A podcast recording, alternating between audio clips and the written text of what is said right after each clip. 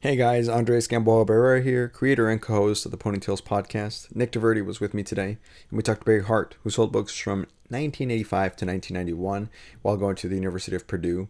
He was amazing. What a wonderful episode to be sharing really good lessons on how to grow a business, how to scale a business, and really how to ensure that what you're doing is fulfilling to you. Uh, Barry is uh, owner of Young at Heart. It's a pharmaceutical company that he started with another bookman.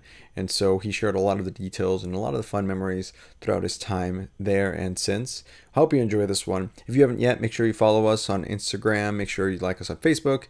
Subscribe to whatever podcast app you listen to, however you listen. Um, YouTube is where we're going to be having our episodes live now. So make sure you subscribe to that as well. Now, without further ado, Barry Hart and we should be live on YouTube now. Heck yep. yeah, man. Alrighty, everybody. Welcome to another episode of Ponytails Podcast. I am your host or co-host, Andres Gamboa, and Nick's with me today. We got Barry Hart. Welcome to the show, Barry. Hi, everybody. Hi, YouTube.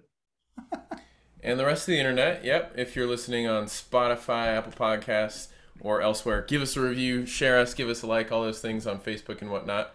Um, do we want to share this on the Facebook page? Yep, I'll do that while you guys while you do the introduction, sir. Yeah, yeah. So Barry here sold for five summers back in the mid to late '80s. From was it '85 to '90 or '86 to '90 or 85 '89? What years was it? '85 to '90. Gotcha.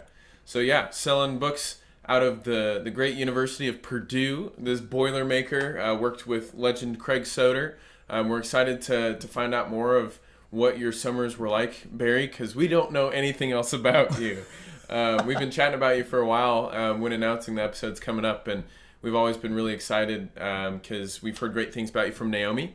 Um, so Naomi, our, our new producer, um, she gave this introduction to Barry, uh, who she met while selling books in Indiana this summer. So yeah, uh, let's let's start off this episode by thanking you so much for your time.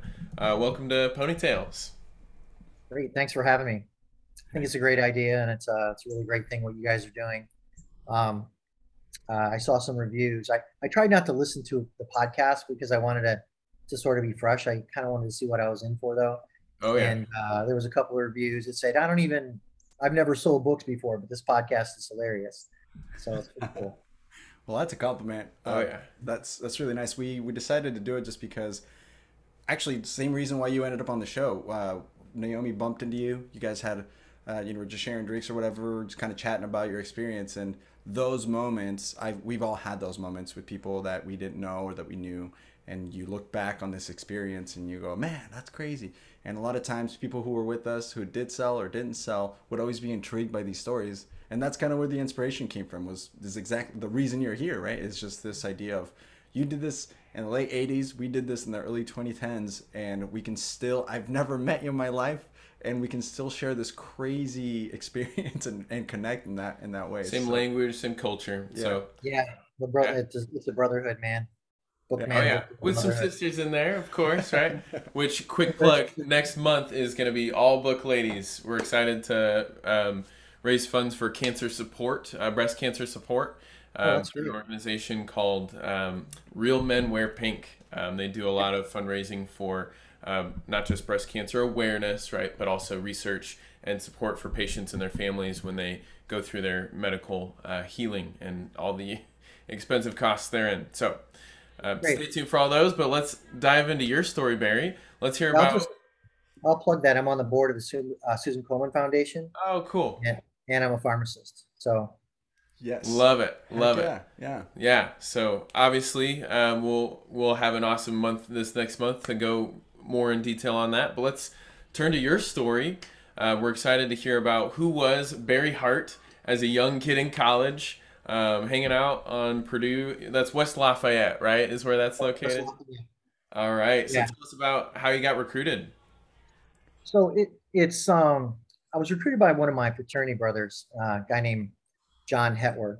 And another one of my fraternity brothers was an organizational leader who recruited like 20, 30 people every year. He was really good. His name was Rob Lukowski. Um, ended up being one of my best friends. But uh, so I was uh, in high school. There was a guy from North Carolina who showed up at my house. He was driving a little bike with a basket on the front, and he had these two big, uh, thick blue books that were the Webster's student handbooks. And um, he stopped at my house. Uh, they demoed the books. You know, typical. My mom gave the money objection, and I said, "I'll buy them." You know, I, I want them. I was a junior um, in in in college. No one in my family had ever been to college, so I was gonna, you know, hopefully be the first person to to go to college. We were poor. I mean, we had a wood burning stove to heat our house. That's just kind of give you an idea. Lived on a lake. Um, so this guy wasn't in Big Brick when he knocked on my door. Mm-mm. No. Uh, The books were 80 bucks. I remember that because I bought them myself. wow. So I paid half, half down and, um, and then I, uh, I- I paid for the rest. So I, I was familiar with the books, right. uh, and I, and I knew what they looked like.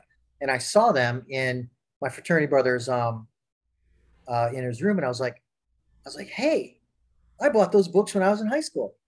And he goes, Oh, he goes, let me tell you about this internship. Got him. you know? So yeah so i was i was really interested but i um i was on the wrestling team at purdue. I was uh, uh four-time all-state and i was a undefeated state champion. So i had a full scholarship. So i didn't i didn't really need the money. And the summertime you know in the summertime we would would would wrestle you know and and uh, just continue to improve our craft. So i i did that my freshman year i, I worked and i and i wrestled so i I thought my sophomore year would be the same thing. But uh, but I'll tell you what, I I got to college and the Big Ten was was tough. I mean, I was getting my ass beat all over the mat by by these studs in the room, and and I was I was having a bit of a uh, identity crisis. You know, you go from being a you know sort of being the best to being in the Big Ten and being in a room where everybody's a state champion Mm. Right. and uh, I had a little taste. Um, and the other thing was, you know, I was cutting weight, and I don't know if you know anything about wrestling, but gotta cut a lot of weight. Yeah, I was recruited Yes. for 126, and I was cutting down from 152, Hmm. and just having a tough time of it. And uh, my my sophomore year, I was able to wrestle in some tournaments, preseason tournaments, three weight classes above the class I was recruited for, Hmm. and I, I did really well. You know, I was placing, and I I talked to the coach about it. And he's like, "Look, man, we got you. We got you slotted in at 126. That's what we're paying you for. You know, you got to you got to make the cut." So in the back of my head, I was like, I could make enough to pay for my college. You know, on my own, I could. I wouldn't have to cut weight. You know, I could do what I want. I could live the way I want to live. I wouldn't feel this crushing obligation because I tell you what, wrestling. Um, there's a lot. I mean, there's a lot of culture in wrestling. It's a lot like the army or anything. You, don't want to let your teammates down. Mm. That was a big motivation. I, I, I was like, man, I could make four thousand dollars, you know, in a summer. That was that was the check back then. That was the pitch. Of You know, course. work hard, study hard, and teachable, and do thirty demos a day. You know, the average person can make can get a check for four thousand dollars. And you know, just to give you an idea, uh, school for an entire year with with room, board, tuition was only five grand. Oh wow. Okay. So, you know, in my mind, I could I could maybe maybe earn, you know, an entire entire year's worth of tuition. I wouldn't be obligated, you know, to to cut weight and, and buy that scholarship. Right. So that that had that had a lot of appeal to me. Hmm. And uh and plus I just I was having an identity crisis and I think um you know one of the things that I I- find interesting is what motivates a kid to do to do anything. You know, and usually um I, I kind of kind of learned that when you have a void in your life, that determines your values. You know, like the classic one is, you know, hey, my mom had had cancer growing up, so I became a health advocate and went to college and became a doctor. Mhm. You know, had a void, mom died of cancer, you become a doctor. Well, I had we you know we were poor, um, and uh, and there wasn't you know my family was pretty uh, blue collar, hardworking folks. So you know my void was uh, was a little bit of shame. You know, we're the poor kids, and so my value became kind of uh, perfectionism, getting straight A's. You know, going to pharmacy school. Why? Well, if you look at the, it had the highest starting salary of any major they had. So I just checked that box, you know, for no, I was like, I didn't know anything about it. And, uh, and, you know, in wrestling and all those things. So I, that was kind of what, what was, was motivating me. And it's a little bit like I've learned that those things are, are cool, but ultimately they're, they're a dysfunctional why, right?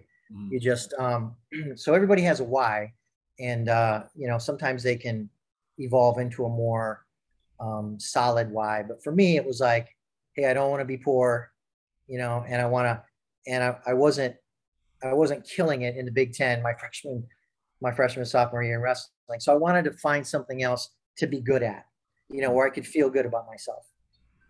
And uh, selling books seemed like the right thing. It's like, can you work hard? Hell yeah, I can work hard. Can you study hard? I'm in pharmacy school. That's all I do is study hard. Can you be teachable? Yeah, I'm getting coached. I've been coached my entire life. So if those are the only three requirements, I should do really well at this job. You know, is what I was thinking Right. at the time. So Wow. Damn. and oh, I mean, it was a quick question follow up on that real quick. So, so as far as what part of the year is this? Is this like really early on in like in that in, in like a like how long did you have to prepare for the summer? What was it like for you like as you were learning these things and you started going through this process of, of learning how to sell books? Yeah, well, so I, I I heard about it in the fall, Oh, and they really leaned on me in the spring, and I I hadn't given it the same amount of thought that I just articulated to you guys until about the last two weeks of school. Really? oh, Yeah, yeah. I mean, I had had a whole other season of wrestling behind me, and Oh, wow. you know, and I could kind of see. And I just got accepted to pharmacy school uh, in the second second year, so that was that was good and fortuitous. And I was like, okay, you know, I got to start thinking about the rest of my life after wrestling. I can't. You know, wrestling's not something you can often make a career out of and make money. Right. You know, when I was in a, yeah, I was in a major that I could, and it's not something you can do with your buddies. Like, I might say to you guys, "Let's go golf," but I'm not going to say, "Hey, dudes, come over to my house. I got a mat in the basement, man. We can wrestle." I mean, No, you it's could, just- but it'd be really strange. yeah, right. Strange, right? It'd be Yeah. weird.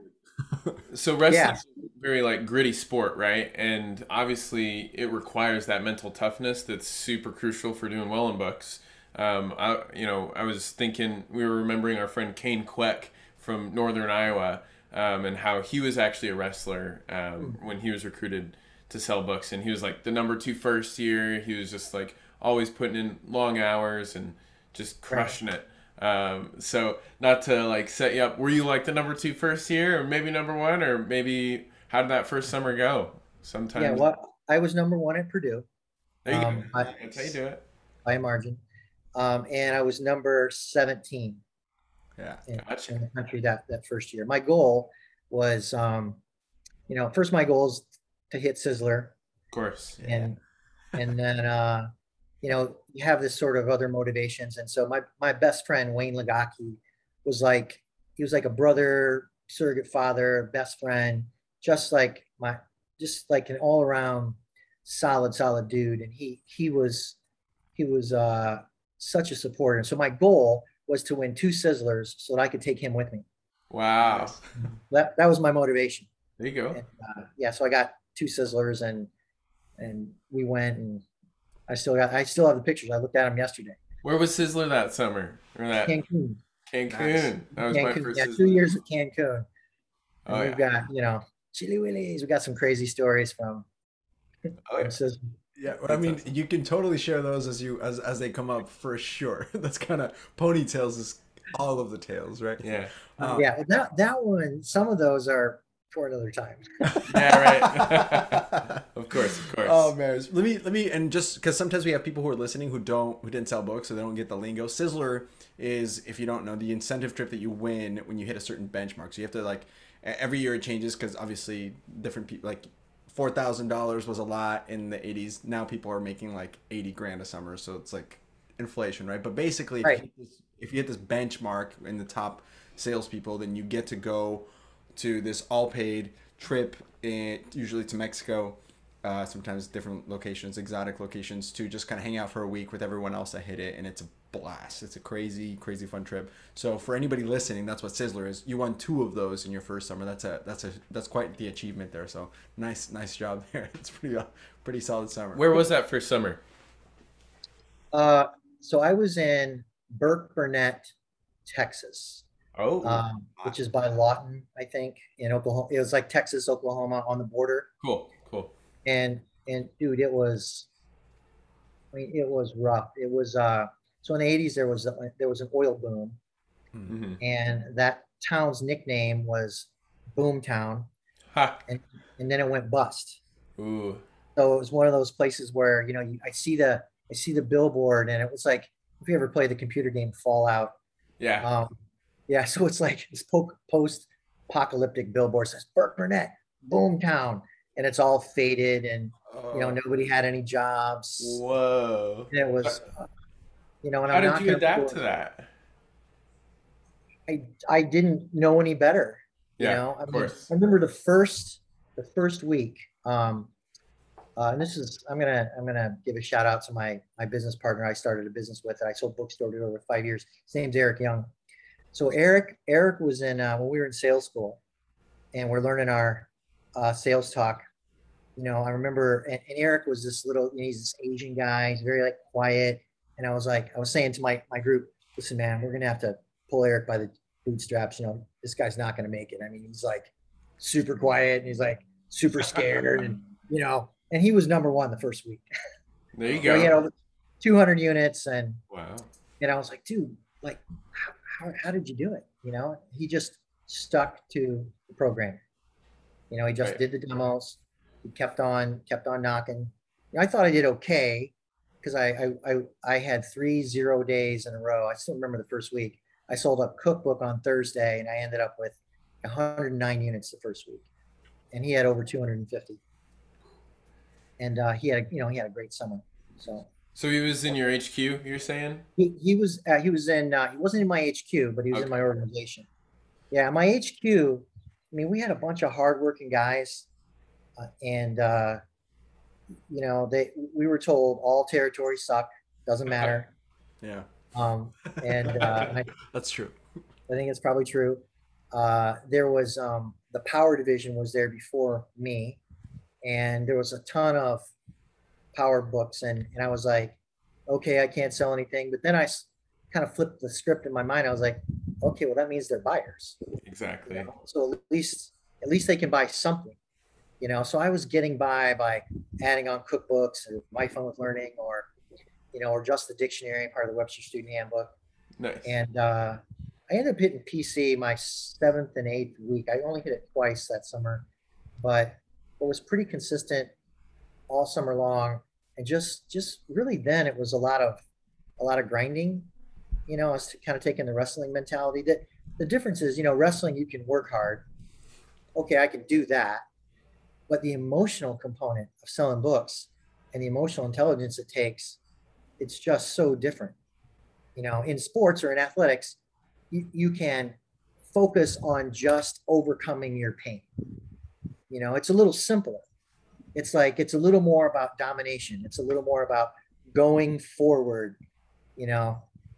And you can do that to some extent selling books but i mean i, feel like your approaches are are terrible if you just knock on the door and you're and you're you're, you're broken inside you know? There would be t- i mean i'd knock on the door and i'd literally my lip would be you know quivering and and and, and i get blown out i mean guys were like what are you doing boy get off his porch you know? Go get a real job. Ooh. A- and i was like you know these texas dads just intimidate they would intimidate me and and they were pissed because they weren't working. You know they were just so that i mean that neighborhood that that area was it was rough it was negative. And there was a time i'll tell you about this this time i was um i was sitting on my book bag and it was some podunk town somewhere outside of um burkburnett and back then we had maps you know the only way to get from a place was you, had to buy a map buy a county map or so you know like a, an actual paper map and a lot of times they had um, the population on the map. So I, I saw this town it had population of 300. So in my mind, I was like, okay, they'll they'll be friendly. Um, if I can sell one or two people, then I'll, you know, they're probably all related. Like I'm thinking about all this, um, but I'm just, you know, so I got there. The first two farmers kind of blew me off, and and I'm sitting on my book bag and I'm just bawling my eyes out, and I'm like, I can't believe I'm going to quit. I, I can still remember this. I was so um, ashamed of like I'm gonna quit, you know, Mm. and I and I didn't know I didn't know what to do. And but my OL had told me if I ever feel like I'm gonna quit, I gotta call him. So I drove to a gas station because all there were were payphones back then. I I called collect back to Nashville, back to HQ, and the dude said to me, he's like, he's like, what's going on? How do you feel? And I was telling him about how I felt and you know how ashamed I was. I was like, oh, you know, I'm, I'm not doing great in wrestling. I'm not doing great at this. I'm just like, I finally figured out, you know, I've hit my wall. Now I know my limits, and I'm just gonna fail. And he's like, he's like, listen, this is what I want you to do. I want you to write down everything you're telling me right now. So we we spent a bunch of time writing on my order book. And then he said, I want you to go into the bathroom. I want you to fill the sink up with water and then and then call me back. I'm like, okay. So I went in, filled the sink up with water. I called him back and he goes, I want you to tear up every everything on that on that piece of the order book. I want you to put it in the sink and pull the plug. And as it goes down, I want you to say all my troubles and all my fears wash away. and I was like, I was like, all right, dude, all right, you know, everything he's saying, I'm hanging on by a thread, like like it's gospel. And I never heard talk like this before, Mm-mm. Right? I mean, I didn't grow up hearing about how to manage your emotions or how to um like deal with this kind of stress, you know, and this kind of like mental, you know, you're breaking. And so I did that and I felt better. It was amazing. You know, I was like, I felt better. I called him back, you know, and I went out and uh, finished out the day. I, I hit superstar sample case that summer. So, you know, when I screwed around like that for an hour and a half, I mean, it was, you had to make up for it. You had to go get demos. You had to go, you know, find a way to, um, find a way to keep going. And, and uh, from then on, I just focused on effort for the rest of that summer. And, uh, and, and it sort of carried, you know, carried me through. It ended up in, in production. And let me let me dig into that because I mean you you had mentioned that you'd been coached your entire life, right? You'd been coached by and, and I, we've all had amazing amazing coaches probably outside of of Southwestern, but this was the first time that someone had coached you emotionally. Like what I mean, you know what I mean? It's kind of shocking to hear that, you know, when you've been coached your entire life, you would think that these people who were coaching you in sports would give you like emotional coaching on losing and winning and all these different like you know ego and like because you were hot shot obviously probably going into high school if you're going to go wrestle at a big ten school you must have been a stud right and so then when you get to this new era and you're you were talking about earlier you're you're not a you know everyone else is good. That's kind of what southwestern was like too you know you, you're you're expecting to be uh, amazing at this. You get there and everyone else around you is also really really sharp. And Yeah. so what was that like for you looking back now you know how impactful was that for you when you finally had someone who cared? Or maybe well, i'm sure your other coaches cared but when you have finally had somebody who gave you this kind of coaching and how did how did you feel like that shaped you? Not just in that summer maybe but like throughout you know what was that like Well, it was, um, it really was the first exposure to emotional coaching. Uh, you know, the coaching, I hate to use the word old school, but, uh, you know, if you've ever watched Bobby Knight, you know, and Hoosier basketball and you kind of see, you know, or, or Woody Hayes, you know, screaming at the, um, screaming at the kids. Coaching was more about get your head out of your ass, um, uh, you know, rub some dirt on it, that's that's what coaching was. You know it was it's like hey man i'm really scared. Uh you know don't be a don't be afraid. If you're scared you know you're to go run laps. And it, that's that's really what what coaching was. And, and in college i mean the meat grinder you know the big 10 it was like i was like hey coach i don't i don't think you know i'm having a hard time making weight. And it was like well, that's what we recruited you for. So make the weight. Oh. You don't, you know, you don't have a choice. Um, that's what we're paying you for. So, so reading Og Mandino Yeah. to, get, to go to sales school and, uh, you know, being, uh, you know, encountering Christians that were pretty, you know, that were great Christians and, uh, you know, just, just people who were emotionally intelligent was, that was completely new to me. I mean, I didn't, my parents weren't taught, uh, my, my father, my father was, disabled. He's been disabled since I was like six. Um, and so he, his, he lived a life of fear, you know, he can't go anywhere or do anything. So, um, that wasn't a great role model. You know, my mom worked hard. She was a great role model, but this, this whole emotional coaching thing was, was, it was parenting is what it was. And, you know, I was talking to Naomi about this and, and she's like, oh yeah, the kids nowadays are so soft. I'm like, like, what the hell? You're 35 years younger than me. You're, I'm thinking you're a kid and she's Right. talking about the 18 year olds Yeah. you know and i'm like well, what is it what's the difference between then and now about about what motivates you know the students to succeed and, and what is the definition of success like what do they what do they say now? Do they talk about do they talk about units? Do they talk about you know that was our thing. It was like you want to get in that that book. That's definitely a, a big motivator. And we've Yeah. got, you know, inside jokes of you are your units, yeah, sure, but also um, the they've done a really good job of creating the whole um, skills and character piece as like the most important thing, even those that maybe aren't producing as much as they'd like to in books. Um, like our last episode with Alex Soto, he stuck around for quite a while without busting loose. He eventually did in his eighth and final summer this past year, jumping you know almost six thousand units. Um, so there's there's a lot of um, atmosphere of growth for sure, um, growth in any way possible. yeah Uh, but also it's it's the same program. You're selling the same product in the same style of helping your kids with their education. People still care about that, right? Yeah, so there's all yeah. these core, you know, um, you know, core principles, obviously, and core experiences that each each book person kind of has. Um, the the real kind of different thing is they call themselves the education girl, the education man, um, on like their Facebook pages.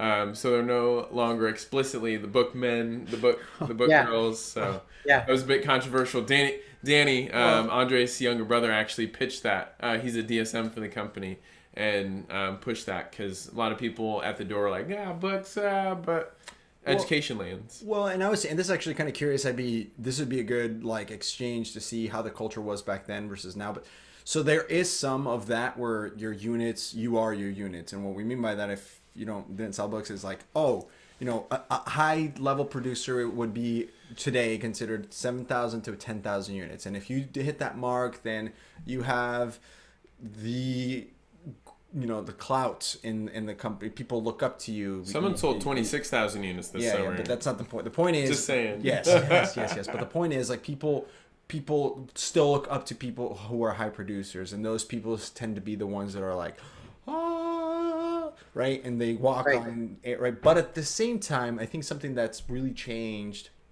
because from my experience, I was big, and I I think it started getting almost in a point where it was almost toxic, in a way, when I was selling where they had to really figure out how to shift that because now, for example, and I, I'm still connected because my brother is a DSM and they really preach a lot about growth. And so people who don't sell a lot are still celebrated in their own way for, you know, putting in the effort.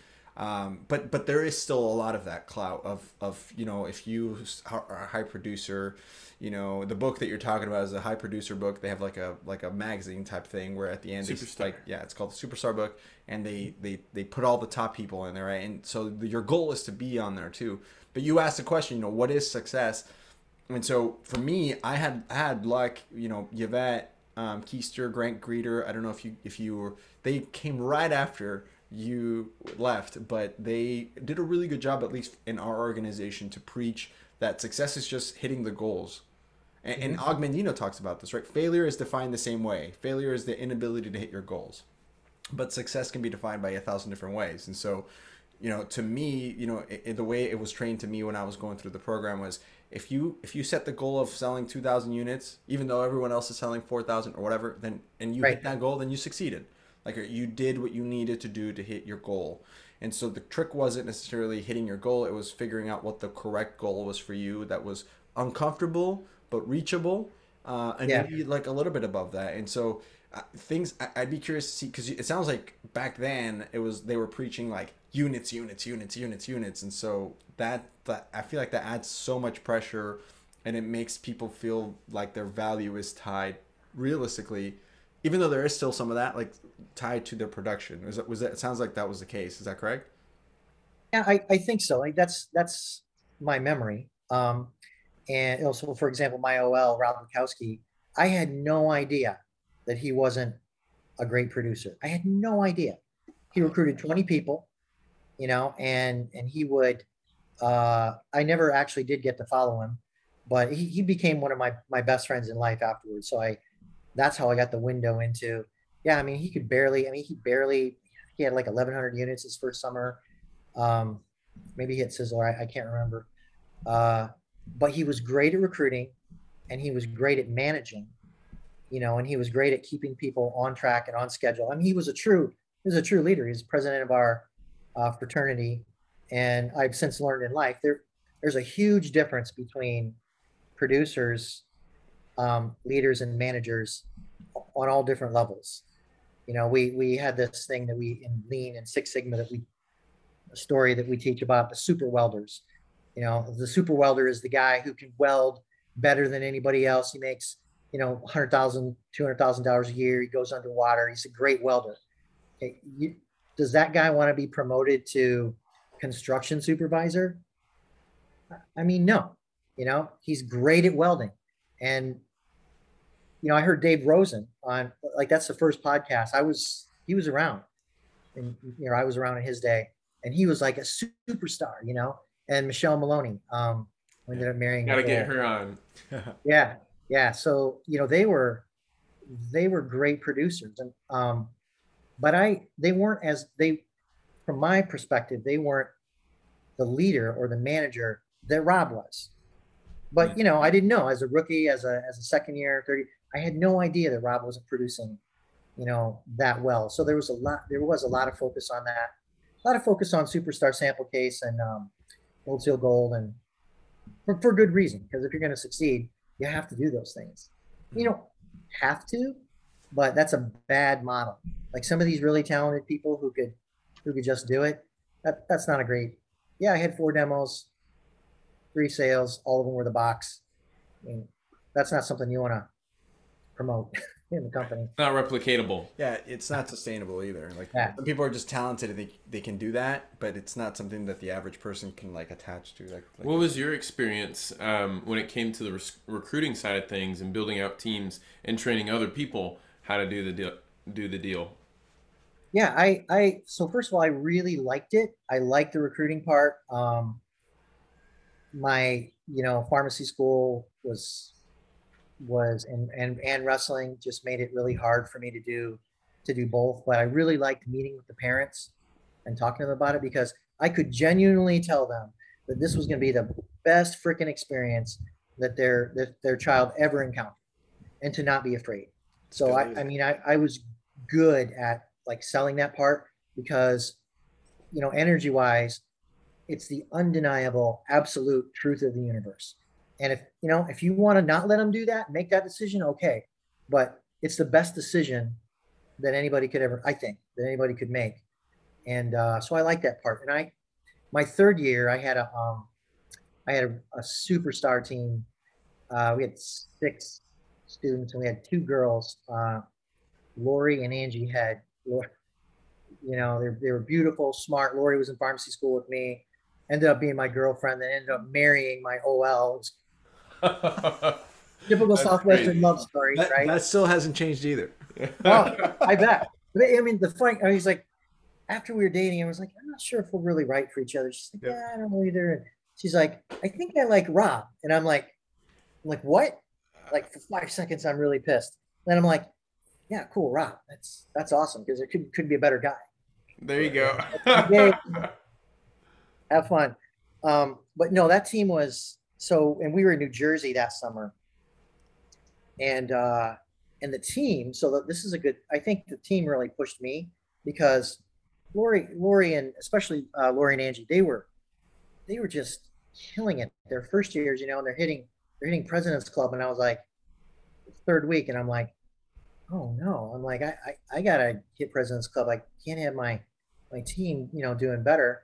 Um, and then I, I I cracked the code. That was the summer that I cracked the code on on production. That was your third summer, you said. It was my third summer. I, you know, one of the like one of the code cracking things was uh, using third party selling when you get when you get a really Yes. influential member of the community. Names. know, so Yeah, so I sold Skip, um, uh, Skip Thompson, who was the chief of police for the town of Somerset, New Jersey, and he wrote a check for the whole thing. So I kept his check, there you go. and I kept like twenty other checks, and then I would say, you know, during the close, I'd say what a lot of people do, like like Skip, the Skip Thompson, the the uh, chief of police, they just write a check for the whole thing, and like so and so and so and so. And I would just keep doing it until they finally said, okay, okay, okay. I'll write a check for half or whatever. There you go. And and that was uh that, that I hit, I hit PC seven times that summer. Nice. And after that summer, and I my check was tw- about twenty four thousand dollars that summer, Not too shabby. which which dude, that was like again, college was five grand. So I said to myself, what the hell am I doing in college? Like why why am I even in pharmacy school? I hate it, first of all. It's just it's just so mind-numbingly, you know, not fun. Um and and I had I had ruptured my disc in wrestling and I refused to have surgery. So I needed time for recovery. So I, I talked to my coach, I talked to my counselor, and I said, I'm going to take, I'm going to take uh, school off, you know, and I'm going to pay for my scholarship. I'm going to give it back, can split it between Fernando and there was a couple guys on the team because I had enough money now to pay for school, you know, four times over Hmm. between, that was my third summer. And I went with two book guys to Europe and we just backpacks, $1,500 strapped in a fanny pack on my belly and we, we went to London. Um, we split up after the second week. I met an aerobics instructor and lived with her for like three weeks. Um, but we together, Mark, one of the guys I was with, we backpacked up to Inverness, Scotland, and uh, and this was like this was back when the world wasn't so crazy, and you know I was like, we gotta find Loch Ness monster, man. We gotta find Nessie you know, let's go, let's go looking for Nessie. We spent like an all a whole day looking, and then I was like, this is this is this is hard, this hiking. So we went to this farmer's house, and I asked him if, and I knew how to ride horses. I grew up with one of my best friends had a horse farm, so I could ride like nobody's business. I said, hey man, can we rent your horses? Um, and I'm like, I can ride English. It's all good. I can ride bareback. So for 20 bucks, I rented both two of his horses all day and we rode all over the the lock just looking for the monster and you know it was so great so great and that then sounds we had- beautiful.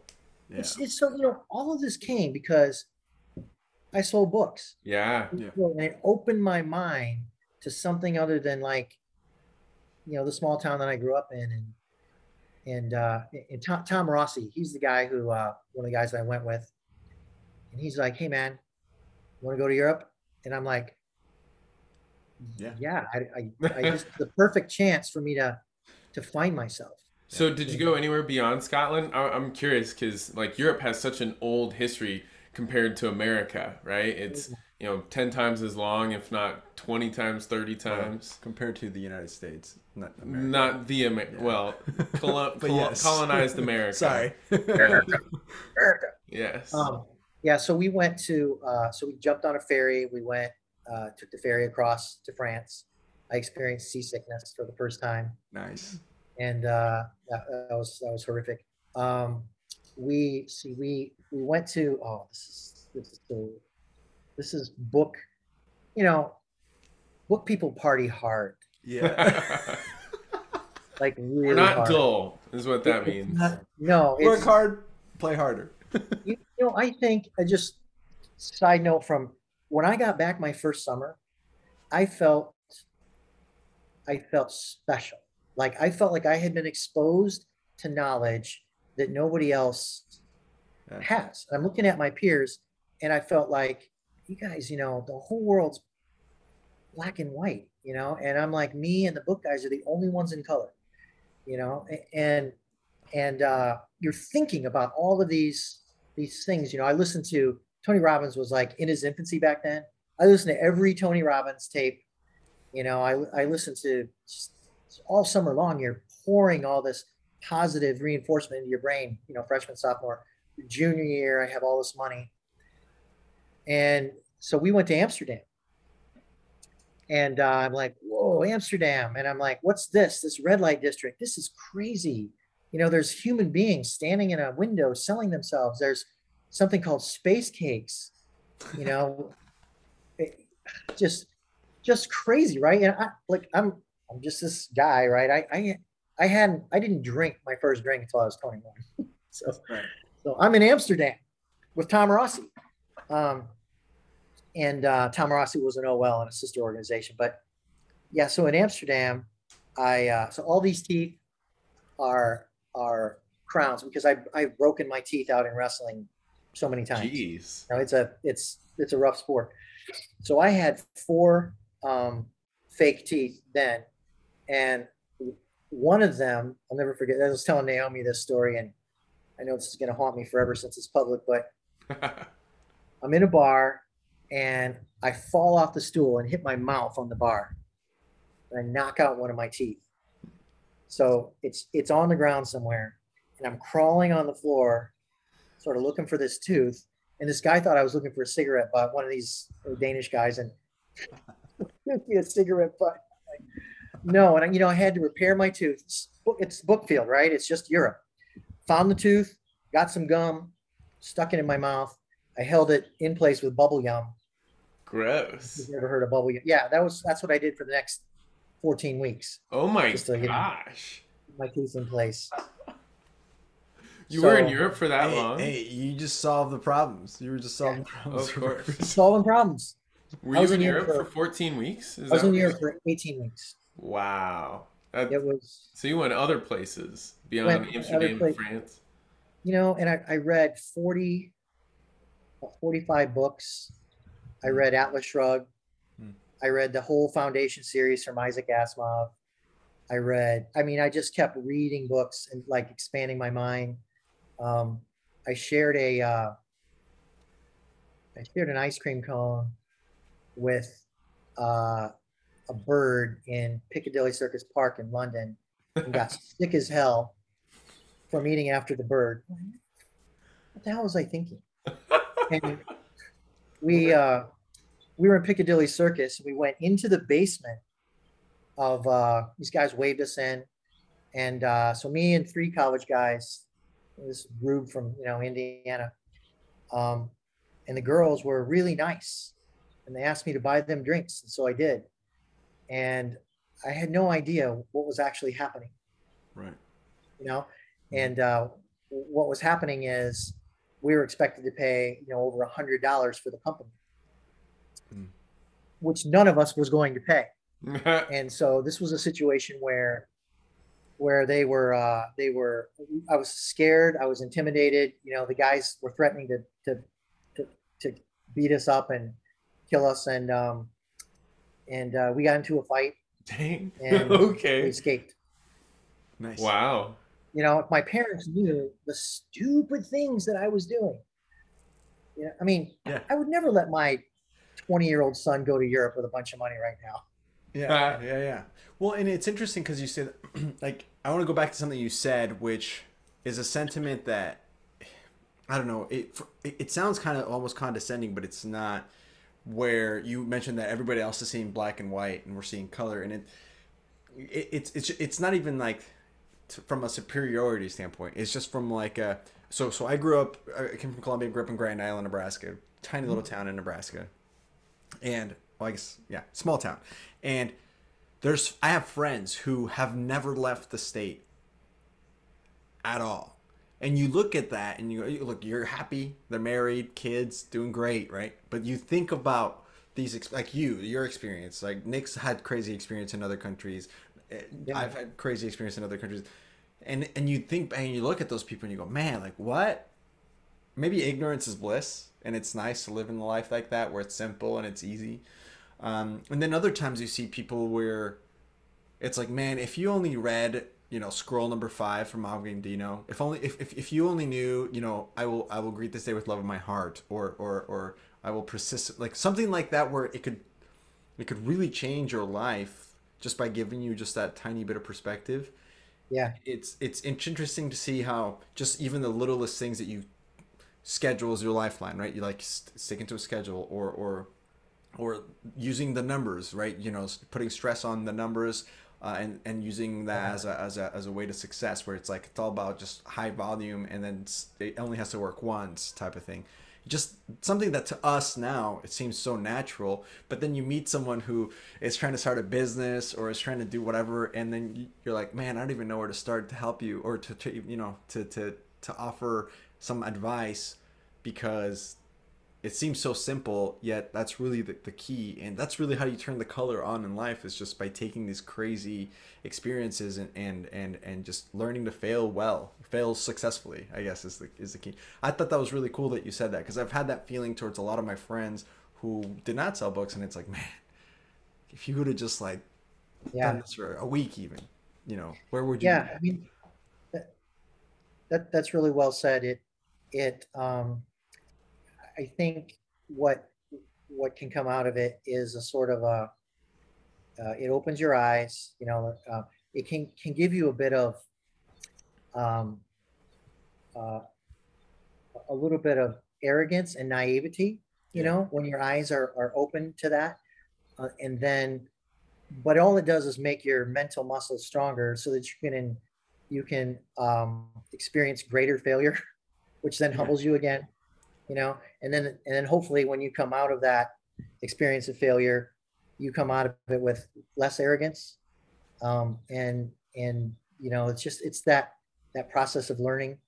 And you're right there are people who've never sold books who have their own experiences who who who've experienced failure and heartbreak and everybody has a story you know?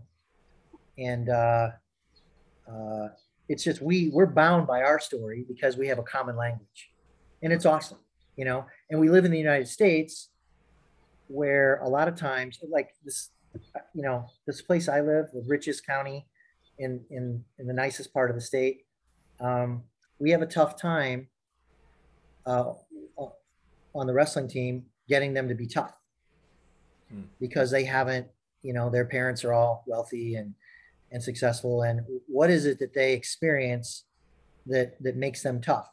And sometimes they you know they have everything. They have the gym they have good nutrition they have great coaching and then the guys from you know gary beat them because they have toughness. Yeah. and southwestern does give you that at least the confidence to try something and know that you you do have some toughness. Yeah.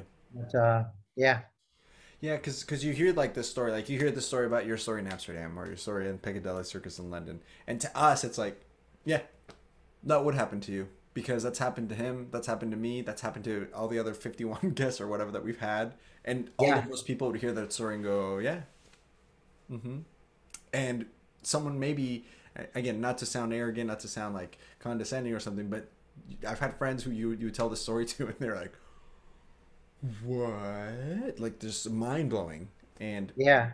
it's it's interesting how that works i think you said it perfectly. It's just it's controlled hardship is what southwestern is where it's safe hardship right? Where it's like it's not the hardest thing you're ever going to do. Being a parent i'm sure is harder. Marriage is probably harder right? The death of family is probably harder. But it's something that you can safely put yourself through that's difficult that then helps you just feel like the next thing that's hard isn't as hard anymore it's not as outrageous it's not as bananas I Puts guess. you in the right mindset. So yeah yeah, um, you you did well that third summer, um, building a good team of people who did pretty well. Um, tell us how the rest of your your Southwestern career finished out, and then we can talk about what you did after. Sure, sure. So you know, the fourth the fourth summer was uh, nothing to write home about. It was I didn't do as well. Um, in fact, I don't even remember what my units were. I I, I made more money than my first two summers. Um, and then my fifth summer was kind of like you know that was the end. I was winding it up, and and uh, I was back in upstate New York. Love that place. Yes. Yeah, We're in, yeah. we're in, we're in upstate New York. Uh, Plattsburgh. Cool. Is that uh kind of north um Yeah. towards towards Really the mountains? Tor- Well, it's close Which to the mountains? border of Canada. Oh, all the way up I think, my, there. I think my brother. Yeah. I was on Yeah, the then- south side of the Adirondack Mountains in Mayfield, um, I was way Dude. west. uh, Johnstown. so yeah. Cool, cool. New York, Yeah, upstate there New was- York is awesome. What's that? Upstate New York is awesome. It's the shit. Yeah. Yeah, yeah, it was. It's beautiful. I mean, I, I went to Canada a couple of times for lunch. Just kind of got, Nice. got off schedule a little bit and drove over there and uh, went to Vermont. Um, but one of the craziest stories I had, and and this is where you know, I learned something about about energy. You know, about how um, how people can kind of sense your, how you are and your sort of like your way of being and how that affects can positively or negatively affect your experiences and your relationship with other people. And there, there wasn't a lot of a lot of words that really describe it that I can remember back then. But you know, for example, I used to tell my um, you know, the uh, my group, what you're thinking of in your mind is what is going to be sensed by the person that you're approaching. So if you're walking up to the to the door and you've got Janet Jackson's, you know, nasty, you know, going in your nasty, nasty boy, you know, and then you knock on the door, they're, they're going to open the door and they're going to see a nasty boy. You know, that's what's going to, and they're not going to want to let you in. So think of something else, you know. Um, and and there were times when I, I mean, I hate to say this, but I like I sort of used the people that I was approaching to to elevate my mood. Like I'd be like, okay, I am getting hammered. I feel like crap. I can't take one more person, you know, blowing me off the doorstep. So I'd knock on the door and they they'd open the door and they'd have that look on their face and I'd read their body language and I, I would know it was I was gonna get blown off the porch. And so I would go, Oh great Jehovah. And they'd be like, What? And I'm like, Have you heard the word? You know, and, Uh, and they would you know slam the door on me and that gave me a laugh you know? Or i would do just the, the dumbest things that i could you know we've all done it right? You dance you do something crazy and um, you're just trying to control your attitude. Um, so yeah great jehovah. But uh, or they would let me in. Oh uh, I, some stories but but that last summer um, i had a girlfriend back at purdue and i missed her a lot. And uh, you know we were calling each other which is not good. And uh, to make a long story short i got her out onto the book field.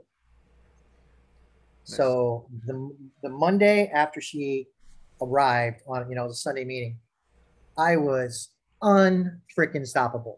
I mean this girl she was a, a cheerleader at purdue blonde five foot tall blue eyes that crazy hair gymnast and just so like she was just the queen of energy. And so I remember the first farmhouse I knocked on. I'm like, I'm feeling, it's got my girlfriend with me. This is awesome, you know. And I was like, it's like, hi, my name's Barry. Oh, I guess you haven't heard about me. And I was feeling like so confident. And she's in the back, you know, stretching and doing her weird, you know, cheerleader stuff. And they're like, we got to let these guys in because it's so interesting and and I would want to show off for her. So like any fear that I had was completely gone. Now, why does another person take away my fear? You know, why does why did that change my mindset? You know, what could I do to be that way all the time, not when she's around? But I could answer any objection with confidence. We had 13 sales in a row. 13 in a row. Wow. I mean, we were like unstoppable. You know, it's like, oh, your neighbors next door just bought, you're going to buy too. And then on the last three, I tried something that I've always wanted to try, which was to sell the sizzle, not the steak. Have you heard that? Yeah. yeah. So, so I walked up to the door with no books There you go. and just talked to them about the whole thing. Took out my order pad, wrote them up, went out, got the books. I had a red Toyota truck, brought them in and, and sold them in. And I was like, that it was like I learned at that point anything is possible, you know, if your energy is right and your attitude is right. And uh, my challenge from then on was like, how can I do this without like her as my crutch, so Mhm. to speak? Um, but you gotta you gotta start somewhere. And yeah, it was pretty amazing. We So got on that- schedule one day and watched Ghost. I don't know if you ever heard With heard Patrick that. Swayze. That's a classic. Yeah. we saw it in the theater. That's awesome. We're holding each other and our, our cheeks are touching and we're crying. like, "Woo!" It's a beautiful film, man. that was Oh, that's crazy. great. So that was that was back in 1990 then, right? That was back in 1990. Cool. Yep. And Craig Soder was your sales manager, as you were mentioning. Right. What was uh, what was your relationship with him like? Rest in peace, Craig Soder. Shout out, Yeah. the huge, amazing human. But yeah, great. Yeah. So, so his guy was Joel Broadbent. I don't know if you've heard of Joel Broadbent. Not yet. Joel was Joel was married, ended up marrying Michelle Malone. Okay. So they were. I don't know if they're still married. I, I'm not really sure what's going on with Joel. Um, I heard he had cancer but survived it. But so Joel was um, Joel was the Craig Soder in training. So he was back in Nashville, reported directly to, to Craig, and so he was my guy. So so Craig, Craig was more like the guy on the pedestal that you know I didn't really have access to, and Joel was the guy who I told you the story about you know troubles down the drain. Um, he was fantastic. He came out and sold with me a couple of times, uh, and and I was like, this is a guy who like hit seven thousand units. I was like, what the hell? You know, I I was expecting magic. Right. You know, I was expecting people to just open up their, you know, open up their wallets, but he was just like anybody else. You know, he just had he had good belief and he worked hard, and um, so that helped me see too that just following the system w- was a was a pathway to success. You didn't have to be necessarily, you know, talented. Yeah. So yeah, so Craig, so Craig was just that that guy on the pedestal that I really thought highly of, and um, you know, when he talked, everybody listened, and he was kind of like a father figure. Mm. You know, you wanted to be like him. He was very Yeah. lighthearted. I remember loving that about him because um, before he passed, he was uh, still recruiting with Southwestern, um, recru- recruiting kids of alumni across the country. So people would be like, "Hey, Office of Southwestern, I want my kid to sell books. How how do I get that set up?" And so, what he'd either reach out to people or people would send them to him. Um, and so I remember him um, just like fondly remembering back in the, the 80s and 90s working with people like Todd McWhirter. Um, I don't know if you ever worked Yeah. with Oh yeah, Todd. Oh Absolutely. yeah, and Yep. then there was like Corey Smith and um, you know tons of huge names. Of course, Dave Rose and Bill Zizzy. Did you interact with all these people back in the day? Absolutely. Bill Zizzy. Bill Zizzy was like he was this big kind of chubby guy who was like so just dominant. You know, he was funny, but I mean, he was like so confident. Hmm. You know, I, I just I just remember being impressed by his confidence. Dave Rosen also too. I was like, okay, I, I see how they're doing it. You know, Michelle Michelle Maloney to me was unrelatable. She would say, just let them buy, just let them buy, and I was like, what does that even mean? Like, how is that actually mean? Let you know, but um, but Bill, but Bill and Dave were full of techniques, you know, and that's that's how my mindset was back then. I was like, oh, I just need the technique. I need the magic phrase.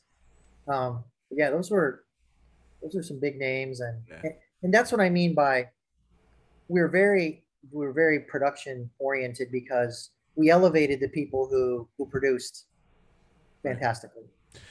Yeah. Also, rest in peace, Bill Zizzy. Um, yeah.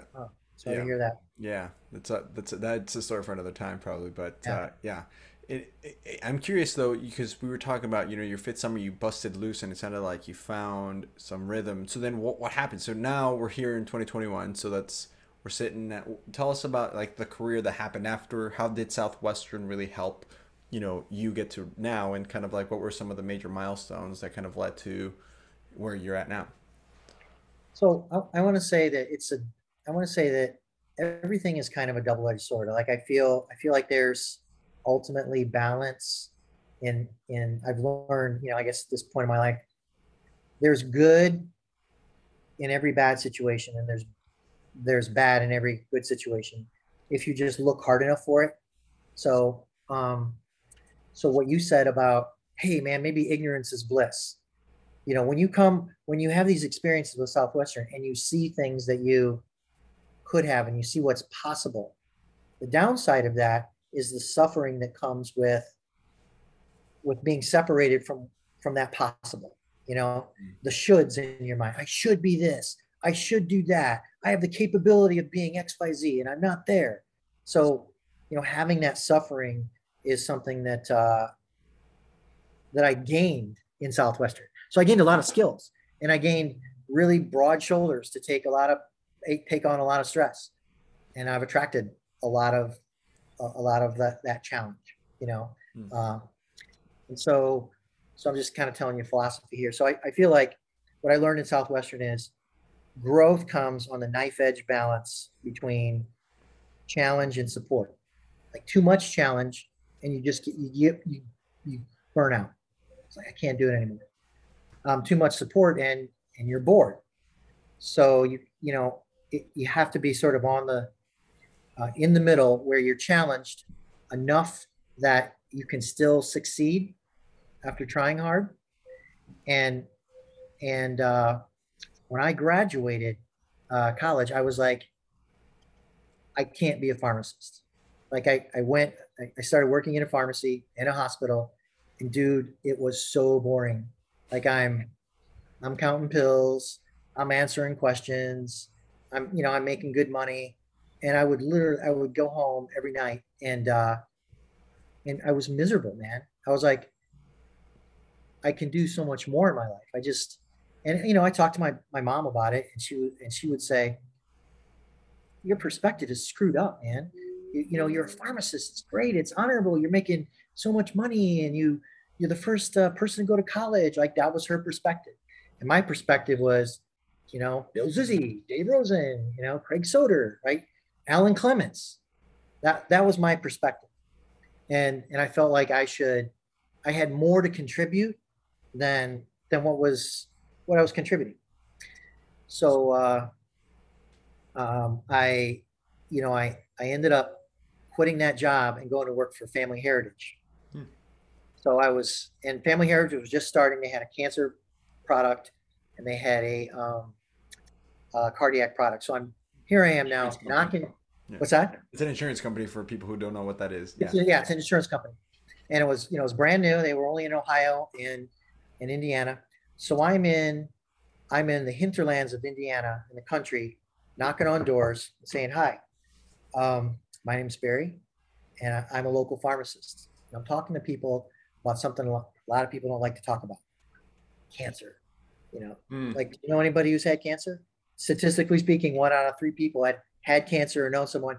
People are letting me write in. Pharmacists want to talk about cancer, you know. So I was like, wow, this is you know this is great, but the hours were like we basically went from noon to like 9 30 10 at night and i was trying to like meet a girl have a social life and it just really wasn't for me because of that and uh and, and plus i was still wrestling i was still trying to um you know i was going for the olympic trials and No doing all, a lot of that. Yeah i wasn't as successful in college as i wanted to be and i was great at freestyle which is the olympic style of wrestling. So uh so i was that was my that's what i wanted to do at that time and ultimately i tore my pectoralis muscle in a in a um in a in a trial match and had to have surgery and that sort of ended my career. But i you know i was going door to door for family heritage. Uh then then uh, i got on hired on by southwestern and wow that was great that was i mean you get great suits you know i had a bag phone cell phones. You know, we had these big bag phones, you know, in my car. So I had a convertible BMW, you know, and so in my my limited capacity back then, I thought, well, this is great. You know, I'm doing something I like. Um, I'm I I, I- have nice clothes. I'm meeting really interesting people. You know, I'm meeting the Pacers. I'm meeting CEOs of companies. I'm, you know, doing all that really cool stuff. And uh, but something was something was eating at me, you know, having spent all that time and all that education, uh, that I wasn't I wasn't using my college degree, and I'll never forget this this guy changed my life. Um, he was a he was this huge, wealthy, kind of fat guy like John Candy. So it looked Yeah. like John Candy, and he kind of talked like John Candy. And I'll just I'll keep his name confidential because he's a he's really transformed his life, and he's a pretty pretty big um, influencer in this community. But but then he was just kind of rich jerk, you know. And and his I was going through his closet, and I had a pile of 20 suits that I was throwing away. His wife is cheering me on. She's like, "Yeah, this is awesome," you know, because he's giving me all the, uh, "I'm going to lose like 50 pounds," and so you know, I want a different suit. And in Southwestern or in uh, Tom James, they they teach you the answer to that objection. And so you know, I'm about to make this gigantic score commission, and I'm I'm down on my my my hands and knees. I'm measuring his crotch, and uh, you know, having a tough time because you know his thighs are kind of rubbing together, and you know, I'm I'm working it. And the guy goes, he goes, what, he goes, what was your degree in in college anyway? How'd you get into this haberdashery? And I, I said, I said, uh, I'm a pharmacist. I went to school for six years. And he's like, what the hell? He goes, why the hell are you doing this? And I'm like, well, what do you mean? He goes, this is kind of menial, you know, compared to that. And so, and this guy, I mean, he influenced me a lot because he was a very, very successful businessman and sold a company, you know, was a multimillionaire. And and I'm like, well, I make more money, and I get to wear his clothes. take all six. And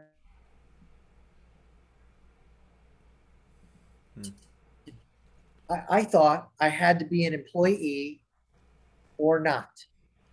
Like I didn't, I hadn't had the idea or the belief level at the time to consider that there were other possibilities.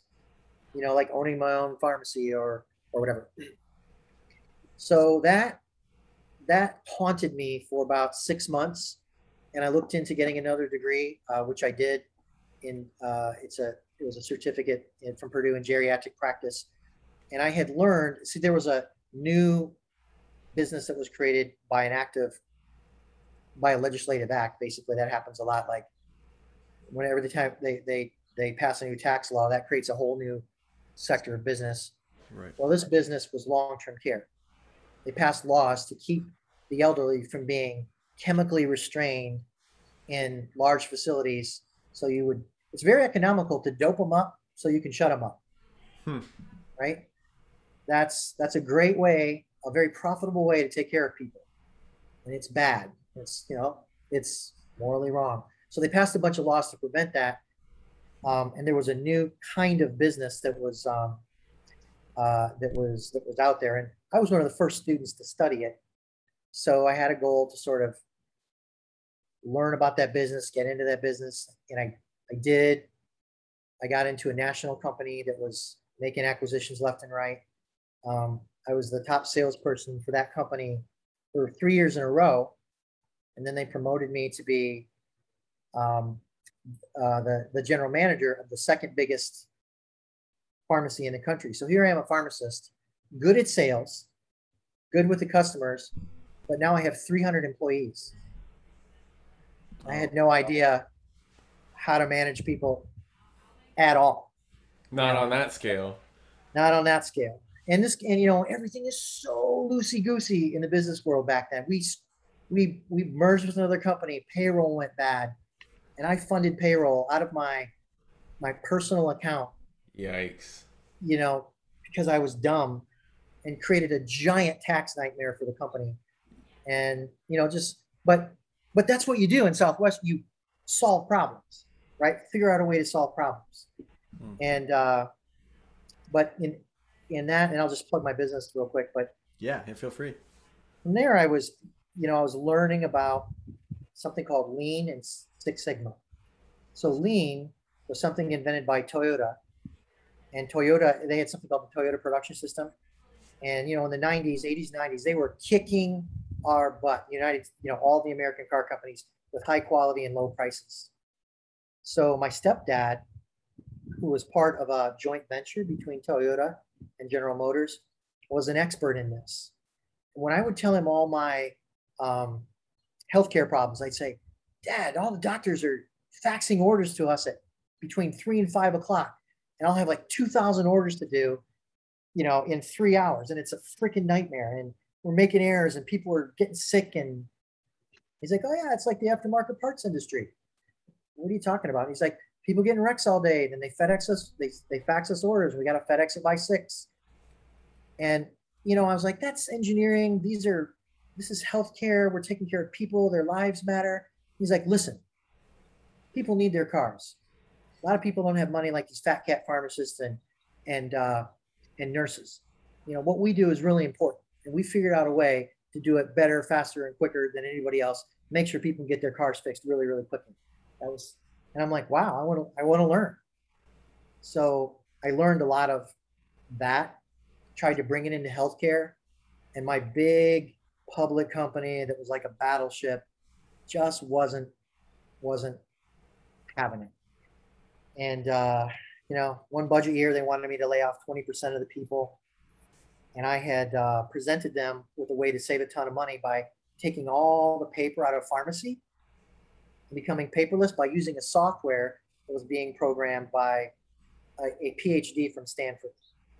And they're like, "What is this enterprise software? Is this some kind of starship?" And I'm like, "Dudes, it helps the whole enterprise. It'll help accounting. It'll help operations. It'll help customer service because, you know, we're generating a million pieces of paper per year we're changing colors every two hours so that we can track these. We got baskets of paper. I mean, it's insane. And uh, they were like, nah, you know, they, so they cut the program. And I was like, I just need to go start my own business. So I, I, I rounded up a bunch of investors and me and my, my best friend, Eric Young, who sold books for five, five summers, started a company called Young at Heart Nice. And it was yeah, it was to target the elderly who are young at heart, and the and the intellectually disabled who are in institutions who are also young at heart. Hmm. And Eric, who lived in Pennsylvania, came to live in Indianapolis. So Young came to heart. We are like, yeah, this is a really cool name. You know, gonna succeed. Clever. So um, so we started a management company with the goal to, to, to start and run pharmacies. Our first pharmacy was called Freedom Pharmacy, and uh, we used Lean Six Sigma, and we were the first completely paperless pharmacy in the country. So Lean Six Sigma, Six Sigma is that software that got everything uh, really quick and easy for the automotive industry to conduct business more or less paperless, and that's what you're able to do with your pharmacy operations. Yeah. So Lean and Six Sigma is uh, Lean is the Toyota production system, and it's basically their system for how to do business. Gotcha. And it's a lot like the Southwestern system. You know, there's a system that if you just follow it, then um, you'll succeed. So in lean, there's there, um, the Japanese have a uh, uh, a word called kaizen, and that word means daily, never-ending, incremental improvement. So bringing uh, bringing a philosophy of daily, never-ending, incremental improvement to healthcare was uh, was what we did. So a lot of doctors will say, man, healthcare is an art. You know, I'm like, so what are you? What are you? I'm a cardiologist. So how do you get? How do you decide what to do and how to diagnose? Well, I use lab data, and I'm like, okay, so if you have lab data, how do you make a decision? He says, well, if this is true, then I make this decision. I'm like, so it's software, it's an algorithm. Right. You know, no, no, it's an art. Well, all art is a, is a bunch of subjective algorithms, I think, and uh, and that's what we did with healthcare was we systematized it and made it like engineering instead of people just guessing and being random about the results we empowered every individual to you know from the from the from the lowest paid person to the highest paid person to uh, be able to affect their environment through a process of incremental improvement so everybody felt good everybody felt empowered and the result was the organization kept getting better and better more profitable more profitable people kept uh, we kept attracting customers. We had people from all over the country coming to see how are you doing it? How are you paperless? Hmm. This thing called the cloud. What is that? You know, we were in the cloud before there was the cloud. We have something awesome. called Hyper-V to virtualize servers, and you know, in 2005. Oh, so- cool. 16 years ago, which is crazy to realize, isn't it? It is. 16 years after you sold books, or well, Yeah. Yeah. So it was um so it was two bookmen who were really were kind of on a journey to sort of change change the world. so, Um, how, how did that change the pharmaceutical? I mean, I'm because it sounds like it kind of disrupted a little bit of the, or if not a lot of bit of the pharmaceutical industry, and and and how did you handle the scalability? I mean, you were cha- you were you were going towards uncharted territory. You said you were the first pharmaceutical company that was completely paperless, and so Yeah. that has its own challenges as far as like nobody to model after, right? And Right. It's, it's so how did you find your way and and to to make it what it is now, or like what happened after? Yeah, so um, the software, uh, the, guy, the guy who, Kevin Welch, who, who created the software, I said, hey man, you're a rich guy. You know, you own an island off the coast- of Anacortes.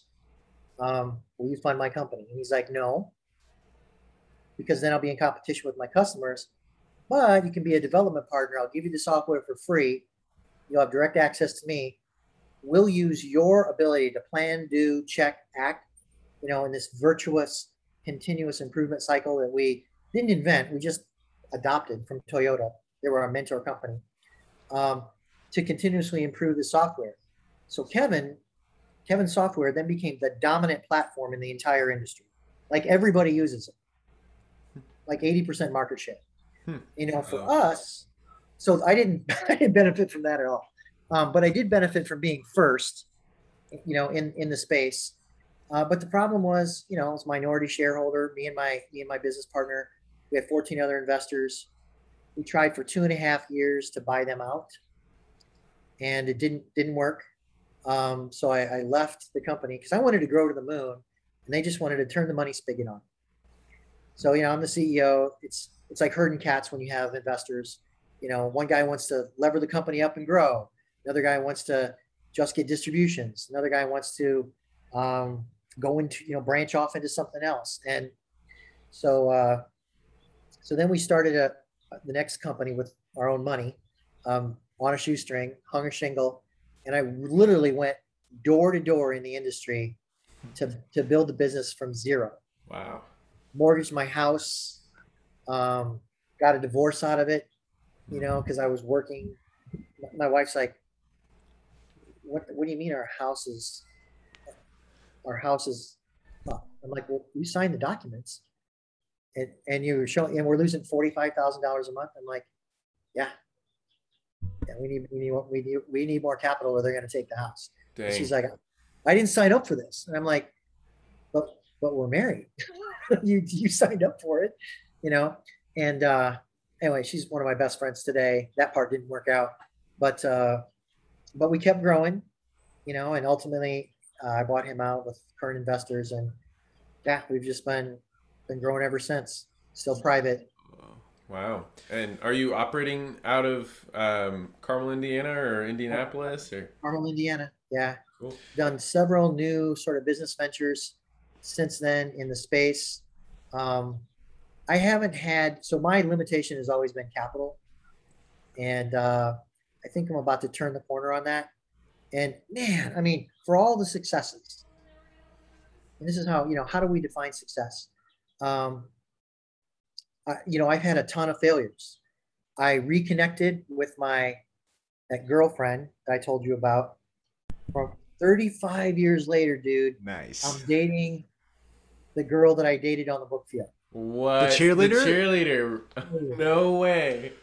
And we got engaged. nice. Yeah, we got engaged. And she, you know, and she's doing great. She has her own business. She's a millionaire. She's awesome. Um, When's But, the wedding? know- Are we invited? it didn't work out. oh, okay, Oh, okay. It was, it was like, you, you know, it was, uh, it was the rebound basically. Uh, and it didn't work out but uh sh- you know she's still awesome and uh and so like that's a failure you know it was a but it was great i wouldn't trade i that experience with her of us reconnecting and uh such a such a great story you know Pretty we had surreal. so much fun together we traveled the world together we did all kinds of you know, really great, great things. Showed everybody our, our pictures. Here's us when we're in college, you know. And here's us now, and yeah, it was fun. Um, oh, go ahead. Sorry. no, so I, I just, I, I think, I think the um, the moral of the story there is, is one of the. I bring her up because she said, "Why aren't you the CEO of Eli Lilly?" And I'm like, I never wanted to be that. You know, I have had about six thousand people work in, in my organization over the years. You know, there's been a lot of there's been influence. I've been influenced by um, lots of people, and uh, for me, because I didn't really have a, a present father, my goal in life was to be a great dad. Like that, I wanted to have kids. I wanted to be a good dad. I wanted to be a present dad. Um, and you know, when you when you look at like the hours of your days and and you know the thing that the, question that I asked myself, the question I wish I knew to ask myself when I was 30 is how do I want to feel every day? You know, how how do I want to feel? And I was unconscious for a long time. Mm. Like I'm having success, worldly success, but I'm not really, I wasn't really conscious. You know, I was checking boxes, you know, checking boxes on the life, checking boxes on the on the business, checking boxes, but I wasn't really aware of how I was feeling. You know, I was just working my ass off. And then um, you know, after my son was born, I had a I had a daughter uh, who was my stepdaughter. Then I had a son, and then I adopted a girl from Guatemala, um, a little girl. After that adoption, my, um, that's when I became conscious. Like I started to realize, hmm, what I do every day affects how I feel. Who I'm around every day affects affects how I feel, and how I feel determines the quality of my life. You know, and, and I don't mean that in like a, you know, woo woo, you know, feeling, but but but it is important. Like, do you want to feel joy? Do you want to feel stress? You know, what is it that that connects you to um, to the universe and to uh, to your family? And you know, what what are those things? And so, I think for me, uh, success is having successful relationships and feeling being in a state that I that I want to be in more often than not. You know, and I saw, so for me, I saw like working for Eli Lilly and climbing the corporate ladder and things like that. They didn't give me the agency. They wouldn't have given me the agency and the and the freedom to like try all this crazy shit. And so I wouldn't have felt the same. At least that's what that's what I believe. You know? That's that's really really good, man. that's so good. I mean, and but that's you learn that from experience, and you've learned that from that those failures that led to you finding out what success means to you. Um, I, I wanted to ask you about this because this is something that so Southwestern does a really good job of prepping you for hardships in life, and and one of the things that they always, at least for me, they were like, we're gonna teach you to run a business.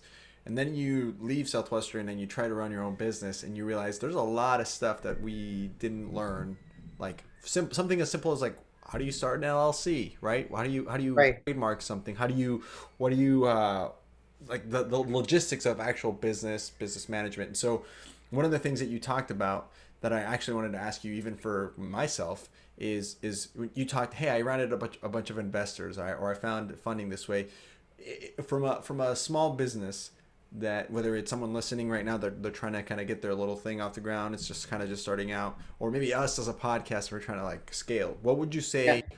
Were the things that you that you would recommend us do people listening what, what would you say hey this is how you are able to go from this is a really good idea you got a really good product or whatever you got a really good work ethic to actually jumping it and scaling it to something that does you know take off and, and, and succeed Okay. Well, so I'll answer that by giving you first some spiritual advice and then some practical advice. So, or let's call it emotional advice.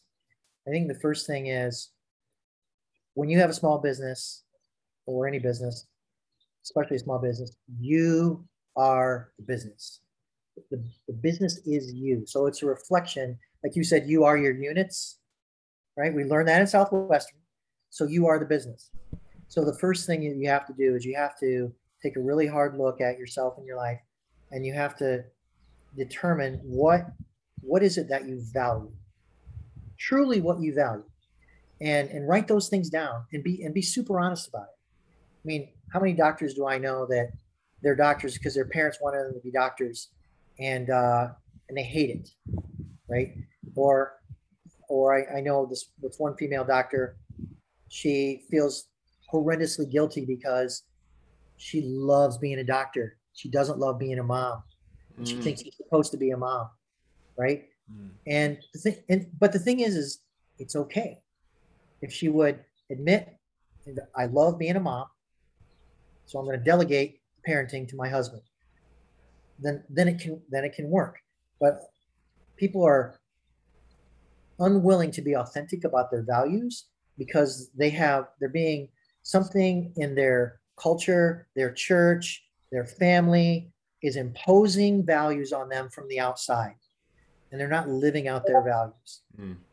so i think the, fir- the first piece of advice is determine what your values are so that you can structure your business in alignment with your values because then your vocation will become your vacation i don't know if you've ever heard that before Yeah. and you'll have unlimited energy, like unfreaking limited energy.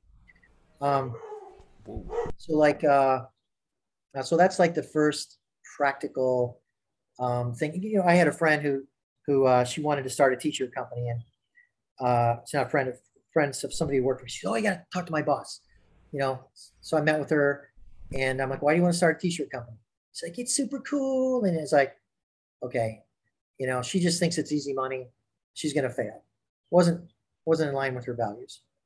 So that's step number one. Step number two is um, work on losing your ego Mm. Yeah. because as a small business person, yeah, yeah. you, you went bam like like you got like we all have these egos you know and uh, you have a vision you have a desire you have you have passion and you know somebody else who could uh uh you know something that needs doing in the business and and so often small business people entrepreneurs they want to do it too um, but they're not good at it you know and and to really really really succeed i think um, Southwestern touches on this, but we don't see it because we're individual contributors. We're out, we're alone on the book field.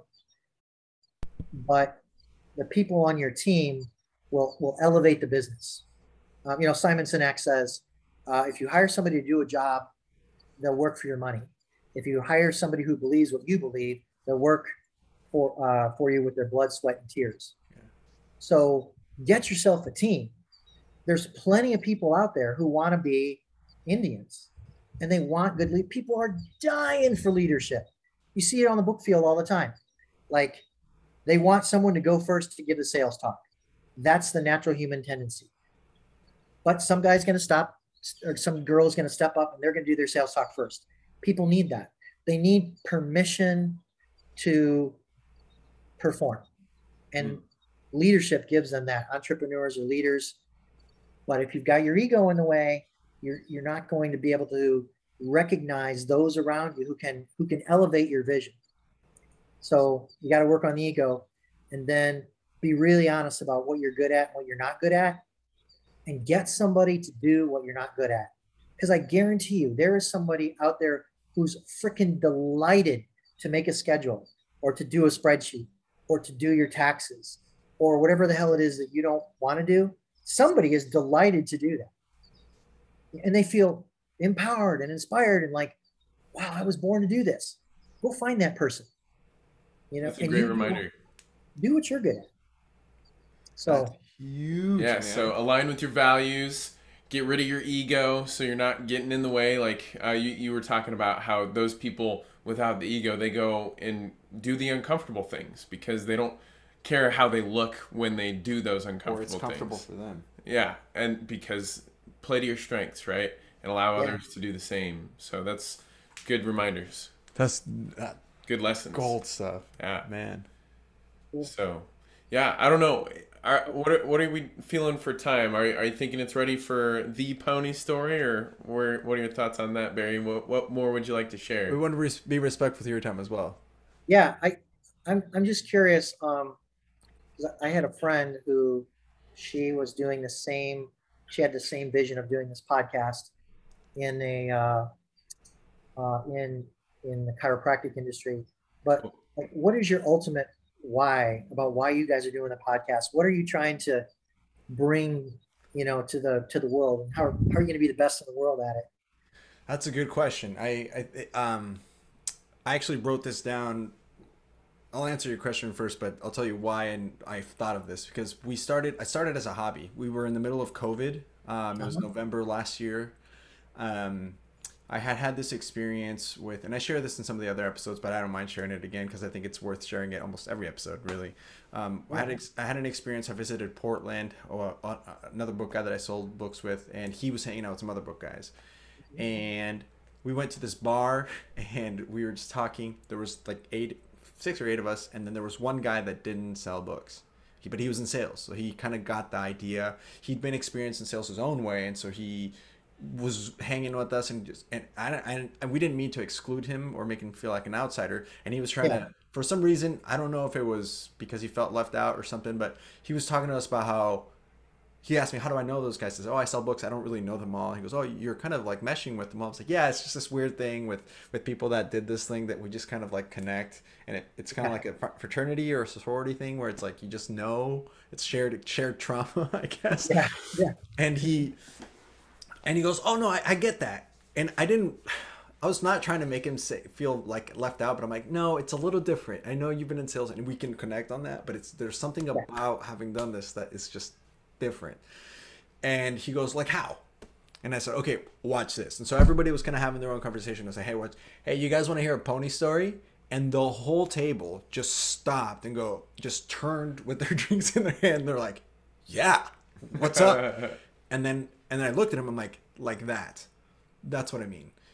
And so I realized at this moment that there was something where there was a, this disconnect in it, and it and there was a way to be able to help the people that uh, sold feel seen and feel heard and and shared because it, at that point it didn't matter who had sold the most units between us it didn't matter who sold the most summers or who was making the most money now it mattered that we had this really crazy shared experience that is not unique to Southwestern. I think that you learn these things in life eventually, but I think what Southwestern does is it teaches all of those lessons of like a decade or two in like three months. And if you do more than one summer, it's like compounded, right? So um, in my head, I said, you know, there's so many crazy stories there's so many crazy things that that I I have imagine 8 of us right imagine 150,000 living of us right and people who didn't i feel like there's a way to bridge this gap where these people feel heard the people that sold feel connected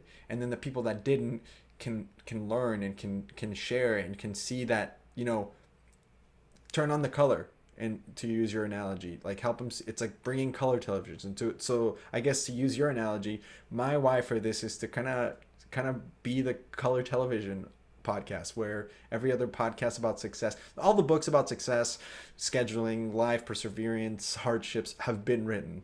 And there's just not enough readers and they're kind of black and white. And so what i've what our why started that way and it's kind of shaped into this idea of just let's just bring a little bit of color to to to to life by helping people share this these stories and helping Yeah. people like you. Because because you hear like there's a lot of really good podcasts. Gary Vee has a good podcast. There's the Action Catalyst podcast that that Dustin Hillis runs, and they're great. But you hear, and it's like this polished interview, and it's like, Yeah. and it's like, oh, blah, blah, blah, right? And it's not raw. It's not real. It's not what it is when you when you talk to a person who sold books at a bar, and you're like, dude. Yeah. This crazy thing happened, right? And and oh yeah, me too. And so that is what's missing. And I think that this is what it's become is just this ability to share raw, honest details of things that were hard that other people can relate to, even if they didn't sell books, or especially if they did. Uh, the dream is to have this be a place where this happens all the time with people who had this experience, but then it translates into hey man i had this crazy story and like you're you've shared some really valuable wisdom to me personally hopefully people listening to but every episode has been this way. I mean, we had Dave Rosen on here, who was a crazy record-breaking person and just really Yeah. blew my brain. But then we had someone who we had Griffin Mims, who sold I think a thousand units maybe something for the one summer, 700 units for one summer. But he's d- taking pictures and helping people go climb Mount Everest and works for this company that like like climbs the tallest mountains in the world and takes this amazing photography and it doesn't matter the production it doesn't matter the number of summers what matters is th- what he learned is the same thing that dave rosen learned. Why and why aren't we some people don't sell books. I have we all have friends who uh, we think ah, if you would have sold books man or woman you would have crushed. But at the same time it's like well why don't we just bring that to you? Why don't we just in a raw way that's honest and true and real and, and, and unscripted and just let it out. And so, yeah, the goal is to turn on the color, I guess. Um, and, and that's my why. That's cool, man. That's a good question. Yeah. Thank you for asking. Well, I mean, you have such an amazing platform here, you know, to um, because everybody has, you know, everybody's going to hear something different when they when they hear our stories, Uh because the the stories, I mean, it's so great. Like a like a spouse, they just can't comprehend. So listen to the podcast, listen to a couple of people, you know, um, that, but you have a platform to you know create a lot of positive vibes, whether it's laughter or just connection. You know, wow, I should get back into the book community. I mean, maybe somebody hears this who's been getting called by Southwestern for uh, for having some students stay every year for the last 15 years, and they say no every time, and then they say yes this one time, and they have like a profound impact on on some students' lives. That could happen, you know, and it's because of this little seed. They just they listen to the podcast once, so you just never know the ripples that are gonna they're going to occur. That's why I'm so like geeked about what you're you're you're finding you're finding the gold, you know, out Right. there, and then and then giving it a some kind of platform. I personally would love to see like people who are on an episode, they're talking about what they're doing for work and you know, they happen to get approached by someone from our audience who's like, "Yo, I want to work with you. I want to do exactly. You seem really cool to w- work with, and I loved how you talked about this part of your business, and I think I can really add this to it." Uh, we haven't had anything like that happen to our knowledge, but you know, finding a way to to make this network, um, you know, post Southwestern a bit stronger. Um, however that gets pulled off. I mean, there's been you know different Facebook groups, and that was another source of inspiration for this platform. But like, it's it's great for me to have the reminder of like it's okay to you know be a badass in the sense of not like um, it's funny last episode um, there's a book called you are a badass it's full of platitudes it seems like thoughtless and uninspiring if because it's just like oh go to work and, and work hard and all this stuff or but Yeah. it's important to remember these principles that still persist through you know creating your reality. You talked about having having that intention in, instead of living life by default have a design to it right? Um, and so yeah uh, it's cool to, to see um, what can happen. Um, alicia kaufman she she messaged on here asking you about crewing in texas. I don't know if that brings back any memories but um, crewing people back in Texas, for example, is something that I know exactly what she's probably talking about. Um, Yeah. So I don't know if you want to speak to that or, or anything else that you care to share just to finish up and um, make this Well- episode end with a bang. But On that, it and seems like he has a question as well. Yeah, and I wanted to reflect on something and maybe ask you to like reflect on something that you said that like that you just said that it's it's, it's creating this um it's creating this this possibility, right? That this exists and more than anything I think is is what's important is that this has grown organically. Like where we're at right now has we haven't paid for a single advertisement. We haven't tried to reach out more than just sharing stuff on Facebook and stuff. And to your point, it's it's interesting to see the reaction from both people who sold books and from people who didn't. Uh, Yeah. That it's that it's been something where you know I've had friends who listen in because they're supporting. They'll listen and say this that was amazing. Like that was so good to. He- I needed to hear this right now. And Yes. the the one impact if we so we've had fifty two episodes. If we could get to hundred, what kind of impact could we have? If we could get to a thousand, where just one person listened to something that just then they started Tesla. You know what I mean? I don't know. Some Right. Right. we would never know. Hopefully, they never tell us. Maybe they do. Maybe they don't. But it could be the difference that makes you know someone's life that much better and so i'm glad that you mentioned that and i appreciate that that that a lot a, it's a great thought that you had as like man how can just one seed you know really grow and sprout and impact stuff so yeah So to to, to bring it back to you, Yeah, yeah. go ahead and share whatever you'd like Yeah. to. the Uh, pony story or yeah. the big showstopper that you would leave someone listening with that you say man this is if anything this is the one that like before i die this is what someone needs to know Yeah, I, I mean, you brought up Texas, and I didn't didn't talk enough about Texas and the national disaster area that we were in when San Antonio when Reagan declared it, and it was rain everywhere. Um, it was uh, we sold on the border of Mexico. Gosh, that was crazy. Walking down the street, singing uh, uh, singing I sell books in Spanish doing the demos in Spanish. Um, but I think, I think the uh, the thing that I would sort of the pony story is, for me the the total um, you know aggregate experience of of selling books, whether it's selling books or or not selling books. Um, there, there's just all you're going to have challenges in life, and and and how and you're going to fail over and over and over again. I experienced so much failure in selling books that one of the things that that i, I took away from that was that uh, you know there's a platitude. It's like it's not really failure it's just experience. Um, but, but it was hard for me because uh, i had something i think a lot of a lot of people even uh, especially now in our society, they don't feel like they're good enough. Like they look around on Instagram or they they compare themselves constantly, and and there's always that seed of doubt that I'm not I'm not good enough, you know, and the um and I experienced that in Southwestern. It's like no matter how well I did, there was always someone who was better. Unless you're number one, you know, you're not you're you're not any better and that haunted me in my career and sort of drove me. You know you'll have people super dysfunctional who win an olympic gold medal and we celebrate them because they won the olympic gold medal but the entire time they're thinking uh, you know i'm they're thinking i'm not good enough and this is the only way that i'm going to feel good enough is if i become a gold medalist right?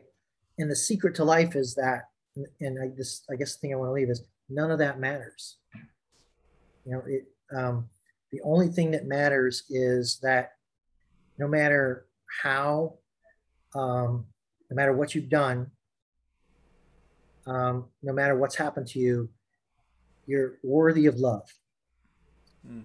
The most successful wrestlers that that I, I finally finally learned this in my 50s as I was trying to coach my son and figure out why are they so better. They were they're filled with joy. They go out and they're wrestling for fun and they they they feel excited when they when they wrestle because it's a it's eustress not distress. You know they feel excited about the challenge. Um, people who go up and i feel i've learned to feel excited about talking to customers. Um, and it it's like a vacation for me now. I used to feel like oh shit i'm not good enough. They're going to be pissed about some aspect of my service. And all those things are still true but in my heart of hearts I know that I want to take care of them and I want to give them service. Like I have this life of service for my customers, and that makes it that makes me good enough. You know, my service is sometimes not where I want it to be. It's subpar. I fail left and right, but that doesn't mean that that I, that I'm not good enough.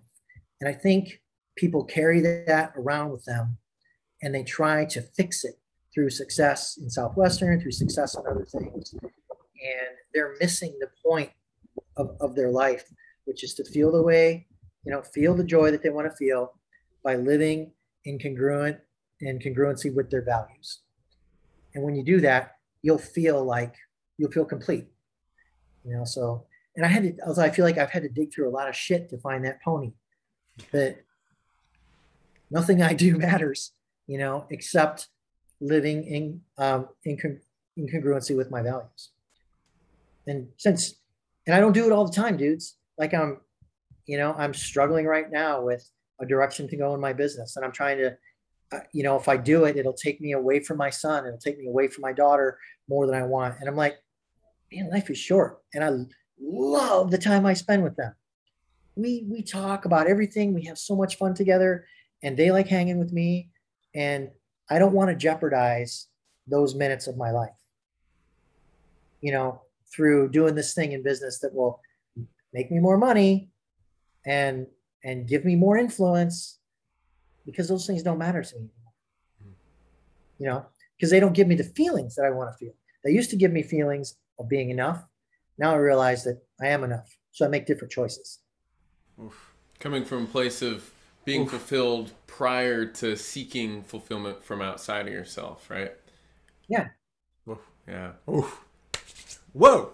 You know, so I thought I, I thought we'd be funny instead of heavy, but no, man. See, that's the thing. This goes wherever. And and and here's the thing. We'd love to have you back again to just chat more about like crazier stories. Maybe it's just an episode about just funny stories. But but we're working on having repeat. We want repeat guests so that way it's like not just oh you came here once, no more story. You know, yeah. we'll have to have you back on again for sure, man. I mean. This has been Naomi was like, you gotta have Barry on the sh-. when she met you. She goes, you have to have Barry on the on the podcast. I said, yeah, yeah, yes, bring him on. And she so awesome to meet her because she stayed with one of my friends. So I couldn't keep people this summer. Um, so I, I gave names. And then one of the names, you know, I was like, I'm not going to do this. This sounds crazy. My kids don't like it. I'm like, listen, your kids are going to love it. You'll have a chance to expose them to some really sharp college kids, and that's going to change their lives positively. And and they need that. Hmm. You know, I, I coming from a dad, that's just my philosophy. Do what you want, Jolynn. She's like, okay. And then she had this like awesome headquarters. So yeah, heck yeah, heck yeah, man. That's so awesome. I'm glad that she bumped into you. And, and and this right here is the epitome of what this podcast is about. I have never even met you. I just saw a picture of you earlier today. Yeah. I didn't even know what you looked like. Didn't know anything about your background. We should. I mean, they, they preach pre-approach, but I almost prefer no pre-approach because then this is a lot more organic. I got to know you as we did this, and so yeah, man, I'm so happy that you were on. I would love to, both of us would love to stay in touch with you, keep track of your success. Uh, we would love to, again, the, the pharmaceutical company that, that you're running, uh, or, you know, just people listening, keep up with Barry Harts. Where, where can we find a little bit more about? Oops, you cut out there for a second. Oh, sorry about that. Where, where can we find a little bit more about what, what you're up to, keeping up with you, if someone's listening and kind of wanted to keep keep track of you and, and follow you up? You can Google Young at Heart, Young at, uh, Young at Heart Pharmacy. Yeah. Okay. Yeah. There's there's stories and there's some um, some different articles about us and about me that are on the web. So cool. Yeah. So if you're if you're listening, you're in Indiana, you want to you're maybe you sold books, maybe you just want to pick his brain or whatever. Find Young at Heart. Uh, Barry Hart is the the person we've been on with today. Dude, thank you so much for for being on here, man. This is a great one, and uh, yeah, we're looking forward to to to again, like I said, keeping in touch. Uh, make sure to listen in until some of the other episodes. I'll send you the recording of this so you can share with whoever you want. And uh, yeah, if you're if we will be wrapping up here, um, announcements for people coming up next. Nick, who do we got? So this upcoming Thursday, we've finally been able to get um, these are all people that you you may not know, Barry, but uh, Andrew Williamson worked with us for many years in the Force organization out of Missouri, is where he's um, originally from. Then following Sunday, we've got Courtney Buck. Um, yeah, that'll be a really interesting episode because she married someone she met through Southwestern. Um, that's going to be awesome to hear about. Um, and then the next Thursday after that, um, this is the whole month of uh, breast cancer support um, supporting uh, Real Men Wear Pink, um, Only Women, Weston McKinley that next Thursday, and then after that we've got on Sunday, October 10th, Kate Wright. Um, yeah. She she sold back in the 80s, I believe, definitely the 90s. Um, and she was like recruiting 20 person teams, selling 10,000 units, just like really successful yeah. book business. Then wrote some books and did music and like started the Advantage for Parents website and was like in the product like the product side of the company for a while. Um, so we're excited to have her on. That's that's pretty exciting for us. Um, and then after that, it'll be um, Kim Shell, Whitney Armstrong, and um, some really awesome book yeah. book ladies. So keep month of October. Keep so. an eye on that. We'll be also announcing about the uh, fundraiser that we're doing. So if you're listening, you want to donate, you want to help out with breast cancer support, um, as Nick is saying, yep, for sure. But uh, yeah, we've been live with Barry Hart all the way from Indiana. And uh, yeah, it's been a pleasure. Thank you so much, Barry, for being on here. And a real uh, pleasure. And uh, yeah, see you guys next time. Yeah, take care of each other. Yes, that's right. Bye, guys. All right, take care. Bye bye. All right.